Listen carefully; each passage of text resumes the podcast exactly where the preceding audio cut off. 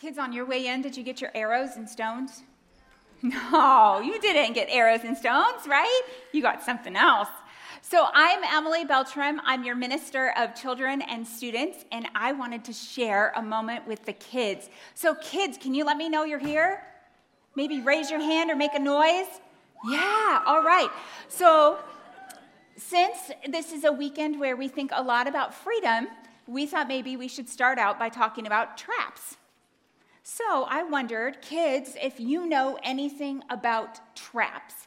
And if you do, just raise your hand and I will bring the microphone so you can share with us something that you know about traps or what kind of traps you know about. Are there kinds of traps? What, you, what can you tell me about traps? Um, you might get stuck. Yes, that is so good. You might get stuck. She knows how a trap works. Yes. It was scary and you could trap people. Yes, it can be scary to get stuck in a trap, and, and people don't like it when they get in traps, right? What do you got? Humans use them to catch pesky things. Yes, humans use them to catch pesky things. Do you know of a kind of trap? Um, they're scary. They're scary, yes. Yes. Oh, I have another one back here. Don't worry, I'm going to come over there and see if anybody knows anything about traps. A Chinese finger trap? That is a kind of trap. It happens to be a kind of trap that, that we provided you this morning for some strange reason. Huh, what is up with that? All right, all right. Let's see here. Can you guys just tell me ty- types, types of traps? Tell me about a trap. So normally when you're camping, you like throw your a food over a tree with a rope, and a bear tries to get it, and you trap it. Oh, yeah, bears. We, we trap bears. They run away. Yes, and then you hope they run away. yeah, or you run away. Trap the bear and then run away. And it can like trap like raccoons and skunks. Yeah. Kids, have any of you ever had to trap a raccoon or a skunk in your yard?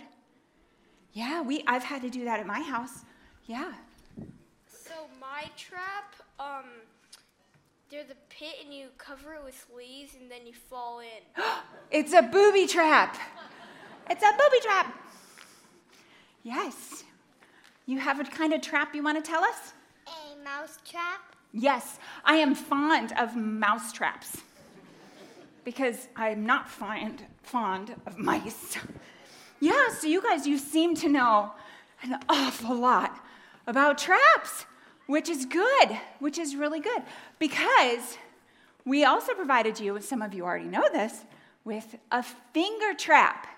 And so, one of the things that I thought would be kind of fun for you to do is, and don't panic, okay? I will help you. I will help you. But if you want to, you can take your finger trap out and go ahead and see if you can get a finger stuck in it. Okay, and once you've done that, then on the other side, you can use your own finger, but it might be fun if you get somebody else's finger stuck in the other side. So go ahead and do that. Everybody got those? All right, so now I know you're not going anywhere while you watch this little video about what can happen when we get stuck in a trap.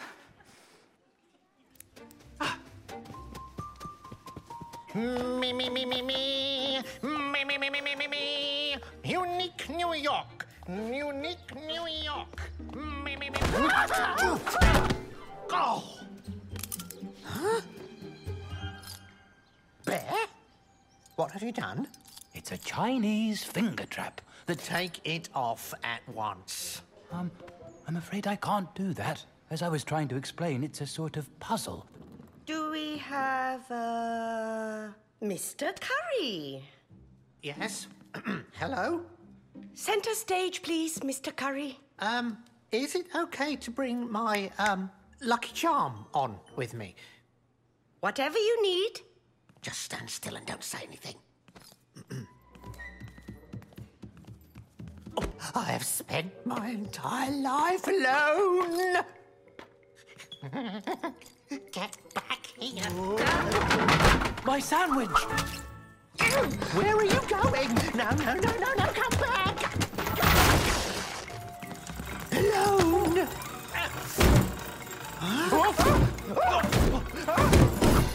That was close. Oh no!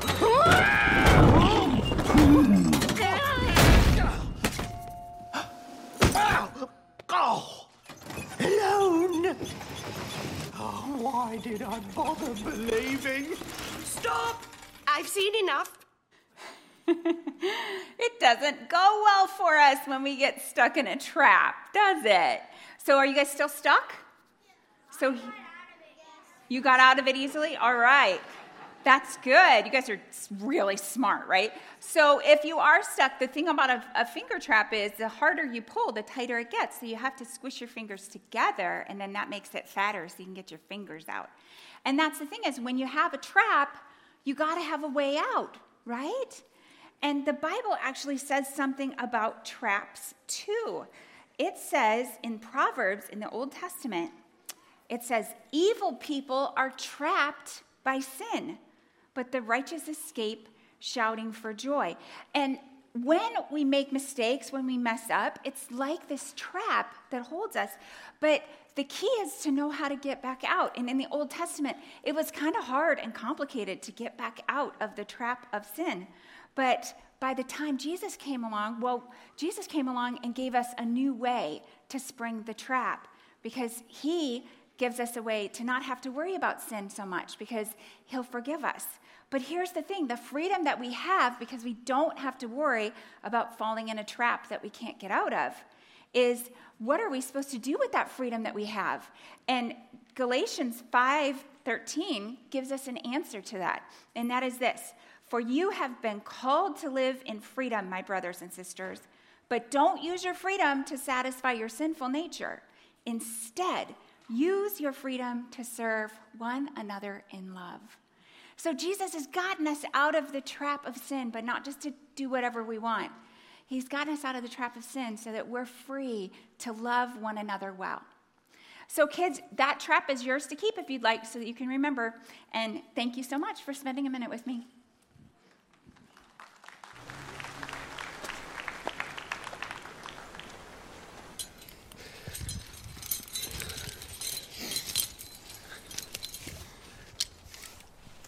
What was that, Alex? I said you just passed halfway, and uh, the rope's actually looking pretty good now. Yeah, pretty nice rock. I think the climbing here in Morocco, it's good training for El Cap. It's gonna make him strong, it's gonna get him good at moving through the mountains, it's gonna make him feel fit.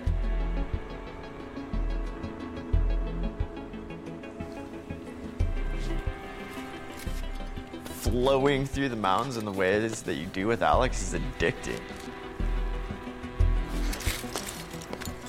His attitude towards risk, it makes you feel kind of invincible.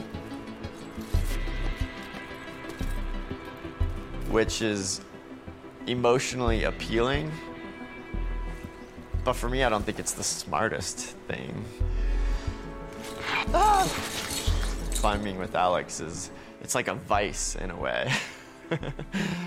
it's like smoking cigarettes would be or something. It's like I don't really want to do it, but I just like let myself do it sometimes because it's kind of nice.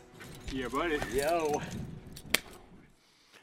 Well, hey everybody, welcome to Hope. Uh, my name is Scott Rains. I'm one of the pastors here, and I'm so glad uh, you're joining us this holiday weekend for worship. Uh, this is, of course, the weekend that we celebrate the gift of freedom, so I thought I should preach a sermon called The Gift of Limits. Because nothing says freedom more than remembering the limitations that we have in our life, right? Actually, I hope by the end of the message you might actually agree with that statement. You know, at least I started off uh, my message with a movie that has the word free in the title. It's a movie called Free Solo, and free soloing is what they call it when you climb a mountain or you climb a rock wall without any ropes. Because why would you want all that heavy safety equipment bogging you down when you're two or 3,000 feet above the ground, right? Uh, so, Alex Honnold is one of the best free solo mountain climbers in the world. He's the first person who ever free solos El Capitan in uh, Yosemite National Park. And this is a documentary on his life and his attempt uh, to do that uh, free solo. He spends a lot of time preparing training for that free solo climb, including going to Morocco and doing a lot of training there with his buddy Tommy Caldwell. And the reason I wanted to start my message with that clip is because of something Tommy says right in the middle of it. He says, Alex's attitude toward risk. It makes you feel kind of invincible, which is emotionally appealing. It feels good uh, to feel invincible. But for me, I don't think it's the smartest move. Here's the question that I have for you as we get started What's your attitude toward risk? What's your attitude toward risk?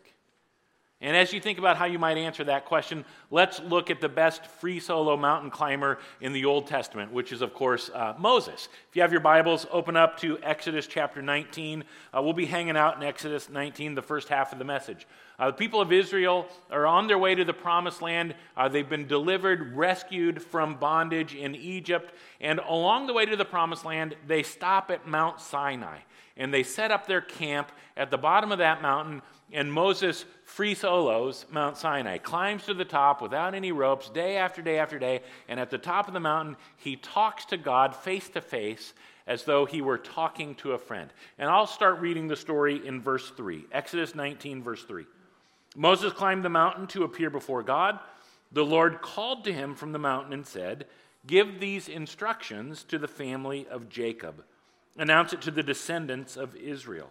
You have seen what I did to the Egyptians. You know how I carried you on eagle's wings and brought you to myself. Now, if you will obey me and keep my covenant, you will be my own special treasure from among all the peoples on earth. So, God's doing a couple of pretty important things in this part of the story. Number one, He's reminding the people if you are free, it's because of me. If you are free, it's because of me. I'm the one who rescued you, I'm the one who delivered you, I'm the one who saved you. You might be tempted to give credit to your freedom to other entities or other people or other situations, but God reminds the people of Israel if you are free, it's because of me. The second thing that we see God doing in this part of the story, it's not quite as easy to pick up on at, at first glance. Uh, God says to Moses, I want you to tell the family of Jacob, the descendants of Israel, that they're going to be my special treasure.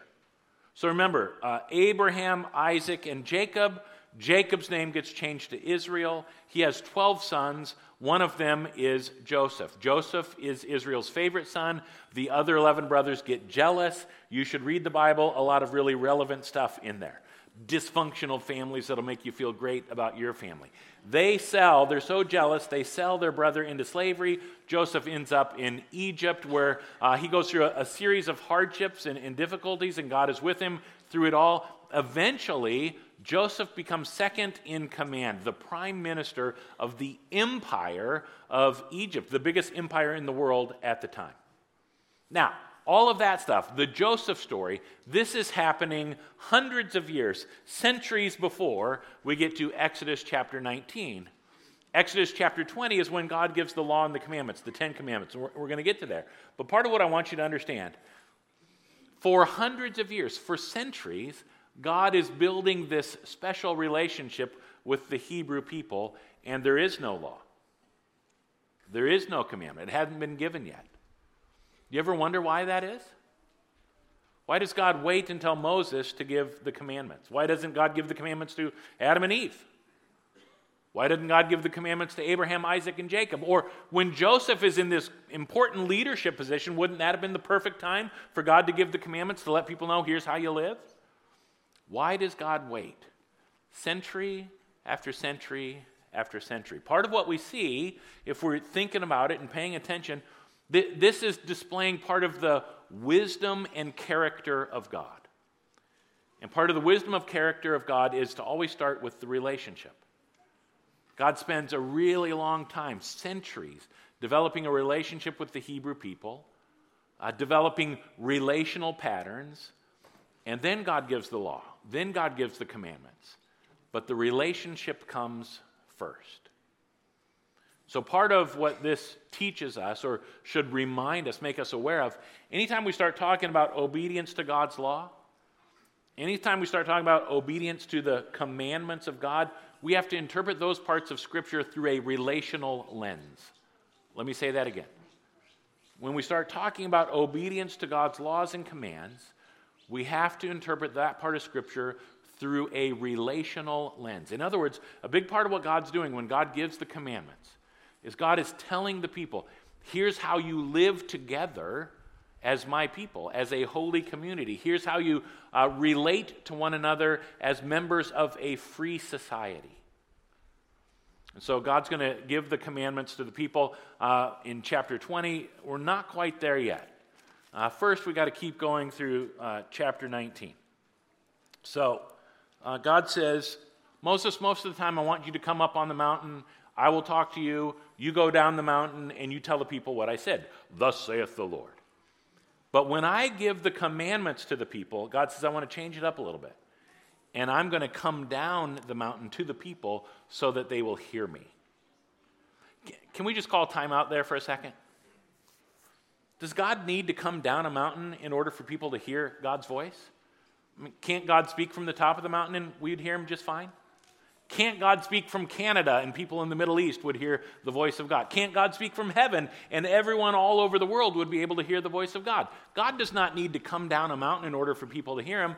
So maybe God is up to something more in this story. And as we keep reading through it, we actually see this is the case. So God says to Moses, You have three days, three days to prepare for my arrival. On the third day, I'm going to be coming down the mountain given the commands. So, God says in verse 12, mark off a boundary all around the mountain, warn the people, be careful, do not go up on the mountain or even touch its boundaries. God's making a boundary, God is placing a limit around the boundary. And then, if you were paying attention to our Bible reading, after this, God says, really terrible, awful, bad things will happen to you if you don't honor the boundary, if, you test my limits. This is why it's so important for us to interpret all of this through a relational lens. Because if you pull what's happening in Exodus 19 out of uh, the context of relationship, God looks controlling, God looks abusive, God looks violent. But through a relational lens, what we see God doing when He warns the people, He tells them to be careful. We got boundaries here, we got limits here. This is like a loving parent wanting to make sure the children do not get hurt. On the third day, God's going to come down the mountain, and I want to read to you how the Bible describes it. And I, I really want you to imagine what this scene must have looked like, what it must have sounded like what it must have felt like in your body if you were there, what, what it would have tasted and smelled like as God comes down Mount Sinai. This is Exodus chapter 19. I'll start in verse 16. On the morning of the third day, thunder roared and lightning flashed, and a dense cloud came down on the mountain. There was a long, loud blast from a ram's horn, and all the people trembled. Moses led them out from the camp to meet with God, and they stood at the foot of the mountain. All of Mount Sinai was covered with smoke because the Lord had descended on it in the form of fire. The smoke billowed into the sky like smoke from a brick kiln, and the whole mountain shook violently. That's a pretty powerful display of the transcendent holiness of God. And, and Moses has gathered all the people there at the bottom of the hill. There's this boundary that God has marked off. And one of the things I hope you notice as you read through the story, there's not one silly person in all the Israelite camp who says, I know God has this boundary and this limit here, and God says, don't cross it, but I'm just going to test it. I'm just going to dart across that boundary and see if anything bad really. Nobody does that. Everybody honors and respects the limit that God has placed. They're trembling with fear. You turn the page to chapter 20. God gives the Ten Commandments. And after God gives the commandments, the people turn to Moses and they say, We don't ever want to have to do that again. You, we like it when you go up to the top of the mountain to talk to God. You just come down and tell us what God says. We don't need to be that close to God. We don't need to hear God's voice and, and see God like that. It's a little too scary for us. You go up and then you come down. Eh, being that close to God feels a little too risky to the people of Israel. And this is how Moses responds to them. Exodus chapter 20, verse 20. It's on the screen. Read it out loud with me. Don't be afraid, Moses answered them, for God has come in this way to test you, so that your fear of him will keep you from sinning. I asked you earlier in the message, What's your relationship with risk? What's your attitude toward risk? I think about how I would answer that question for myself. I, at first glance, I would say I am very risk averse. I, I don't have a thrill seeking bone in my body. I know a lot of you are super adventurous and uh, X Games and UFC and all that fun kind of stuff. You want to jump out of airplanes and go do that, right? Uh, that's not me. But I'm guessing all of us, every single one of us, we've got a lot of risky business in our life when we put it in the context of what's being talked about here in Exodus 19 and 20. God's marking a boundary. I'm going to come down the mountain. I don't want you to cross this boundary. Uh, there's a limit here. I'm going to give you the commands. If you obey them, you'll be my special treasure. And the people are trembling. The people are freaking out because God is just so big and powerful and awesome. And Moses' summary of the whole thing is here's why this is happening so that your fear of God will keep you from sinning. I don't need a show of hands. But has anybody sinned already today? Has anybody sinned in this holiday weekend, or maybe you're planning on sinning later tonight? Can you think of a time in your life when you crossed a boundary that you knew God had set, a limit that God had placed in your life, and you said, eh, I'm going to do it anyway? Feels good. I like gossiping. I like saying things about people when they're not in the room that I would never say about them if they were in the room right next to me and could hear it. God has these limits that God places in our life because God loves us. God doesn't want us to get hurt. God doesn't want us to hurt others. And Moses is saying maybe it's your fear of God that will keep you from sinning. Other places in Scripture says the fear of the Lord is the beginning of wisdom. Now, last week in my message, I talked a little bit about the part of our brain called the amygdala, and part of the job of the amygdala is to sense fear. It's a threat detector. The amygdala is what uh, keeps us from doing, you know, outrageous things that maybe look kind of fun, but we could get hurt if we do it. This guy, Alex Honnold, is climbing mountains without a rope. S- stuff that we would say, that is dangerous, that is scary, I would never do it. And, and somebody says, I wonder if his amygdala is functioning properly. And so there's a part of the movie where they hook him up to an MRI machine to test his brain. Take a look. John Bachar was a pioneer of so called free solo climbing. He fell to his death this past week at the age of 52 from a. We're sorry to have to report on the death of US climber Sean Leary. Sean was killed in Utah and was found a couple of days ago. Derek Hersey was climbing in Yosemite Valley. His body was found Saturday morning. Hersey climbed, as usual, alone, without ropes. Most people that are pushing the limits, they have this mentality of screw it, whatever happens, happens.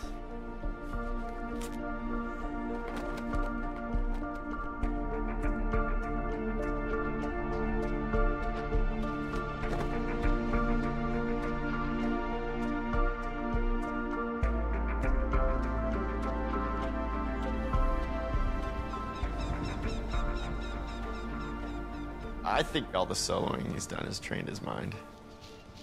He doesn't get emotionally affected by it the way that a lot of people do. And not knowing about the science of that is that's probably a product of your past more than it is just a genetic thing. There's been a lot of speculation about like how I deal with fear and like how I'm able to free solo. People are just like, "Oh, well, he must be a thrill seeker. There must be something defective." So the writer contacted me about doing an MRI I thought it's kind of cool just to go get an MRI and like see what's actually going on. You know, scan your brain and then see if it's all there structurally. We're gonna start the task now. Remember to press the button every time you see a new picture come up, okay? Okay. We'll see. Maybe it turns out on some kind of freak creature or something. I've had several ex-girlfriends say that I had like personality disorders or things like that. There's something wrong with me. Emotionally stable. Agree. Ingenious, a deep thinker. Disagree. Tends to find fault with others. Agree somewhat. Climbing a steep mountain would be too scary for me. Have trouble controlling my impulses. Is depressed. Hmm. Is my, is my brain intact? Your brain's intact, and it's it's quite interesting. Those little two dots that are further towards the top of the screen, that's the amygdala. So an interesting thing, you have no activation in your amygdala. There's just not much going on in my brain, it seems. Do you think my amygdala actually just doesn't work or something? Your amygdala works. It's just that it needs a much higher level Much of stimulation. stimulus. Things that are typically stimulating for most of the rest of us are not really doing it for you. Maybe my amygdala is just tired, you know, from too many years of being all gripped. Maybe. I, I think it's just fascinating. His amygdala works just fine. It just takes a lot more stimulation before he has that sensation of fear. Fear of the Lord is the beginning of wisdom. I, I think the key word there is beginning. A- As we mature in our faith, as we grow in our faith, as we, we keep on following after the ways of God, there's a transition that takes place in our life. And our motivation shifts from fear of the bad things, the negative consequences that'll happen to me, it- our motivation becomes love. This is we talk about this occasionally around here. This is the difference between compliance and obedience. Compliance is I will respect the boundaries, I will honor the limits, I will uh, follow the rules because I fear the negative consequences if I break the rules. That's compliance. There's a time and place for it. It's kind of what Moses is talking about in Exodus uh, 19 and 20. The fear of the Lord will keep you from sinning. But growth and maturity leads to obedience, which is very different than compliance. Remember what Jesus says in the Gospels If you love me, if you love me, obey my commandments. And one of Jesus' followers, John, will write later on in the New Testament there is no fear in love. Perfect love casts out fear. If we still fear, it's for fear of punishment. So, as we follow after God, as we live within the boundaries that God sets for our lives, we experience God's love for us, and that helps us get to a place where I'm going to obey because I trust the one who is setting the boundaries and placing these limits in my life, loves me and has my best interests in mind, wants me to experience the fullness of life. One of the ways we can experience the fullness of life God has for us is by embracing the gift of limits. Now, this verse in Galatians chapter 5, 13 maybe helps with this. You've been called to live in freedom, my brothers and sisters. The more we live by faith, the freer our lives become. But don't use your freedom to satisfy your sinful nature. Instead, use your freedom to serve one another in love. Part of what Paul, who writes Galatians, is saying here there's an immature way of defining, thinking about, understanding freedom, and there's a mature way of thinking about freedom. Uh, immature way of thinking about freedom is freedom means I can do whatever I want, whenever I want, however long I want to. That's freedom, baby. But a mature way of thinking about and understanding and defining freedom, it looks very different. And Jesus kind of models for us this mature way of thinking about freedom. You look at Jesus' life, Mark chapter 1, kind of early on in his ministry, he heals a man in a village called Capernaum. And pretty soon the word spreads throughout that town. Jesus has healed this guy. They start bringing person after person after person to Jesus who needs to be healed, and Jesus heals them. The next day, they want Jesus to just kind of stay. We've got more people, more work for you to do. Be our local celebrity pastor, Jesus. And Jesus says, No. I got to go to other towns. I got to go to other villages. That's why I came. In Luke chapter 6, Jesus is uh, up all night praying. And then he picks his 12 disciples, he forms his team. He limits himself to 12. There were a lot more people who wanted to be a part of that inner circle, but Jesus limits himself to 12 disciples, which means he has to say no and disappoint a bunch of people he's pretty close with. In John chapter 5, Jesus goes to a place called the Pool of Bethesda, and uh, sort of the belief around the Pool of Bethesda is occasionally an angel from heaven would come down and stir up the waters of that pool. And if you were in need of healing, if you could be in the water when the angel is stirring it, then you would be healed. So crowds of people are at the Pool of Bethesda, the scriptures tell us. And Jesus shows up. And he makes his way through the entire crowd goes to one person and heals that one person. Uh, Somebody says, as you read through this story of the Pool of Bethesda in John 5, it's almost like you have to imagine Jesus tiptoeing over and around and through a bunch of people, a crowd of people who are all in need of healing. And Jesus says no to all of them, and he limits his healing power to just one person in this story. John chapter 12, he's at the home of Lazarus, who is just raised from death to life. And Lazarus' sister Mary is there. She's got an expensive bottle of perfume, perfume. She breaks it open and pours it over Jesus' feet. And Judas is there. Judas, who is the one who will betray Jesus. He's also the treasurer of the group. And Judas is super upset by what's happening. He's uh, so disappointed in Jesus' behavior. We could have taken that perfume, sold it, and used the money to serve the poor.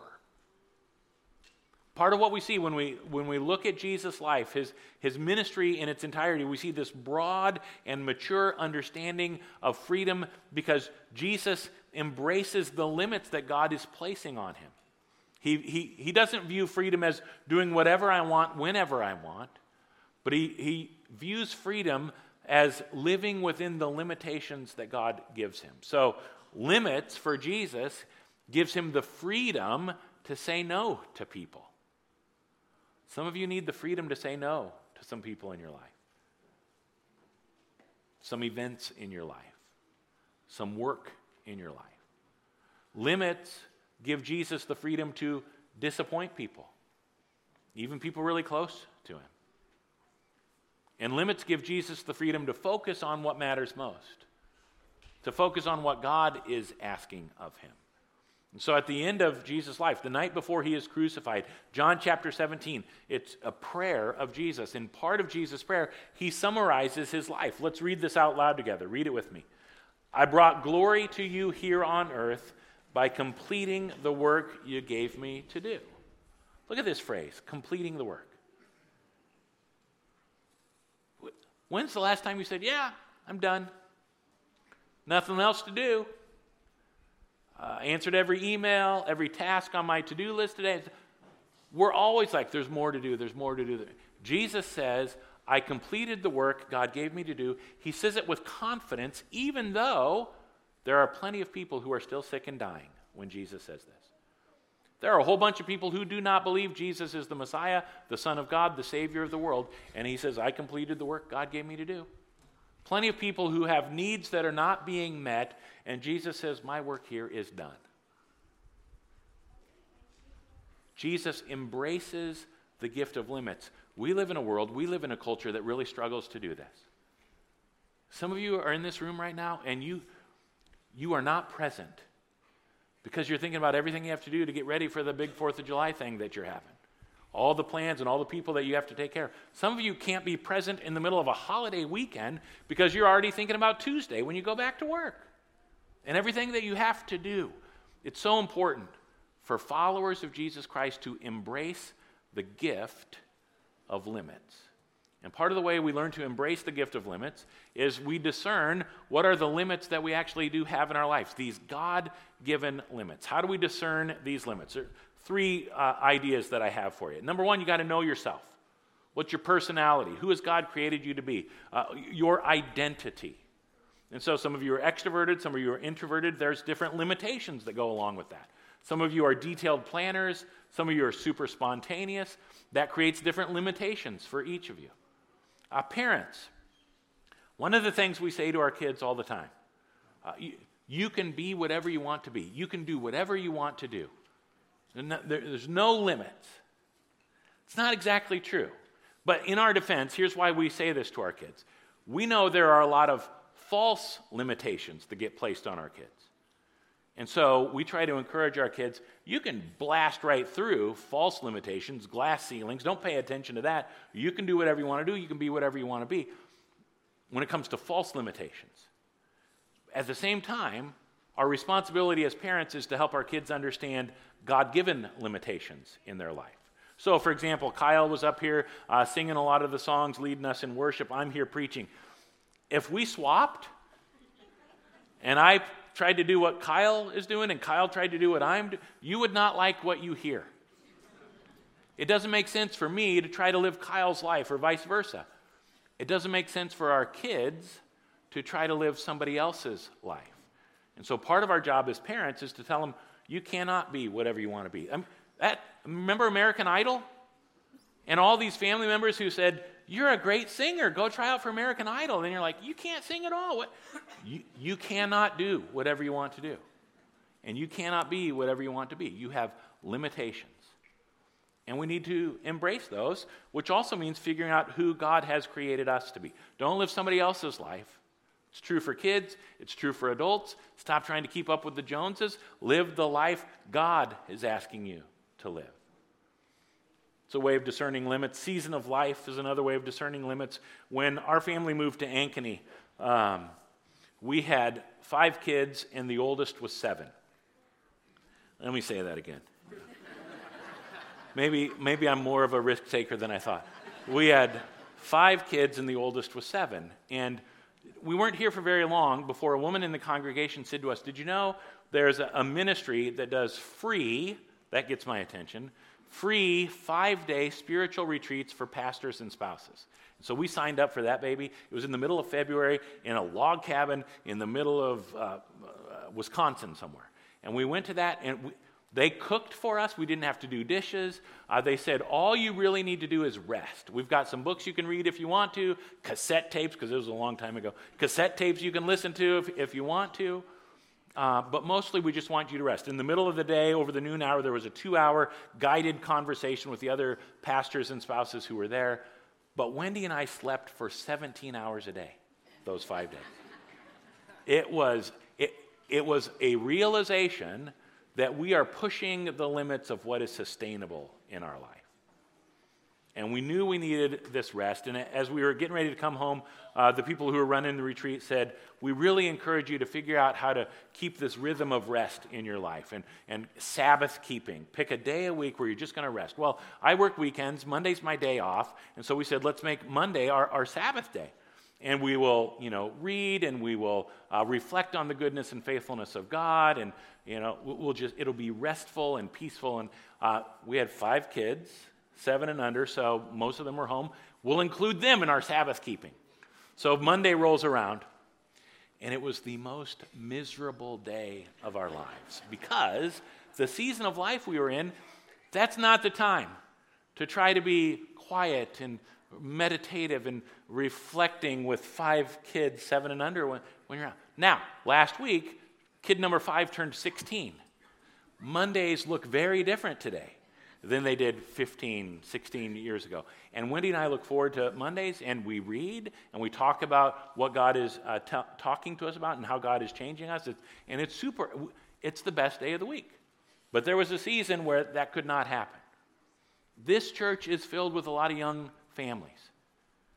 And you are in a season of life, like when you came into worship today, some of you forgot that we didn't have Hope Kids. And you said, shh, darn. because you, you're, you, you're right at the limit. And so, one of the best gifts I can give you is just to acknowledge that you may be in a season of life where there's a lot of things you just, it would not be wise for you to try to do it. That season will not last forever. Those of you who are done with that season, can I get an amen? The season will not last forever. Uh, so just be understand the limits that you have based on the season of life. Some of you are done raising kids, and now you have aging adults that you're uh, parents that you're taking care of. Season of life leads to all kinds of different limitations in our life. We've got to pay attention to them. Life situation, one final one. So uh, a month ago, we were up in Minnesota. Our oldest son graduated from college. And after the graduation ceremony, we were having dinner with some of his fellow graduates and, and, their families. And I was having trouble finding a place to park. So I dropped the family off. I went to park, and their family's waiting for me. I'm walking to catch up with where they are. And one of the kids was like, Hurry up, Dad, just run. And so I thought it would be funny if I just took off running as fast as I possibly can, you know, right at him. And I mean, I was flying. I was this combination of Carl Lewis and Forrest Gump for like 10 steps. And then I felt something pop in my right hamstring. And for the next two weeks, I had this huge purple bruise back here as a reminder of my limitations.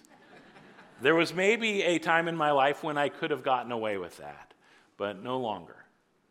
God gives us these gifts and limitations and sets boundaries and uh, gives us the law and the commandments because God wants us to play in the sandbox of safety not hurt ourselves, not hurt the people around us, and experience the very best kind of life. This idea of the gift of limits comes from a book called Emotionally Healthy Spirituality, written by a guy named uh, Pete Scazzero and his wife Geri. They pastored a church in New York City for a couple of decades. They write this book. Um, this fall, Pastor Ashley is putting together a class on emotionally healthy spirituality. Uh, we're also having Alpha. Go ahead and clap if you've taken Alpha here at Hope. Yeah, a lot of people have taken Alpha. If you've already taken Alpha and you're wondering, what, what could I do next? Maybe Pastor Ashley's class on emotional healthy spirituality be just what you need this fall. Part of what Pete Scazzero says in the chapter on the gift of limits.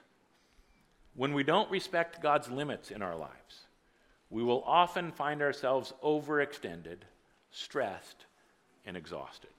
Don't need a show of hands. You ever find yourself overextended, stressed, and exhausted? It's time to embrace the gift of limits. Uh, one of the things I find kind of interesting about this movie, Free Solo, as reckless and dangerous and scary as all of this stuff looks to me, Alex Honnold actually is doing this. He's, he's respecting some limitations along the way. He says several times, I, I may not do it.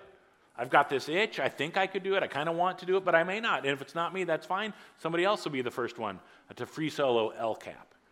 But he keeps thinking about it. He makes plans. He trains. He prepares. Um, he takes extensive notes. In his mind, he's able to make every move of, of what the climb would take before he even tries it. Uh, but one time he, you know, he doesn't just run right up to and start climbing. He's, he's planning, preparing. He starts to uh, free solo at one time, gets a little bit, and says, Nope, not today. He goes slowly enough to, uh, to pay attention to his limitations, and it actually sets him free to accomplish and, to live uh, his best kind of life. Take a look.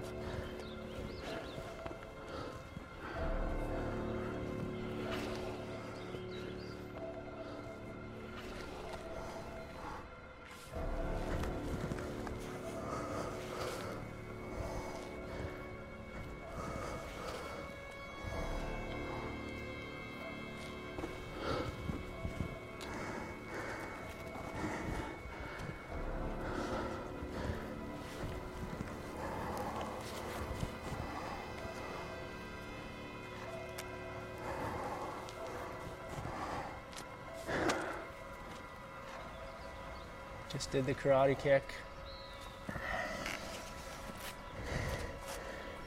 He's got it.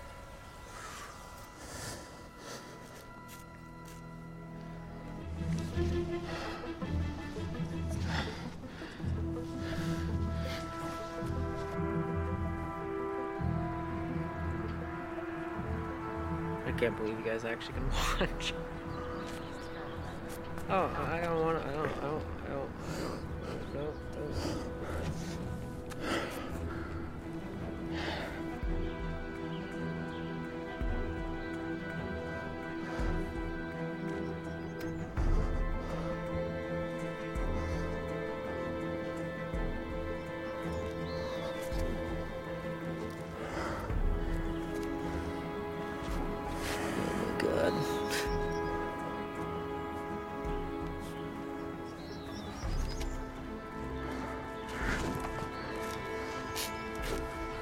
Yeah, that's kind of exposed right there. Oh my god, it's so exposed. that or ret move as he stepped around has got to be. I mean, that's like one of the most exposed moves like anywhere on El Cap. You just step out, it all drops away.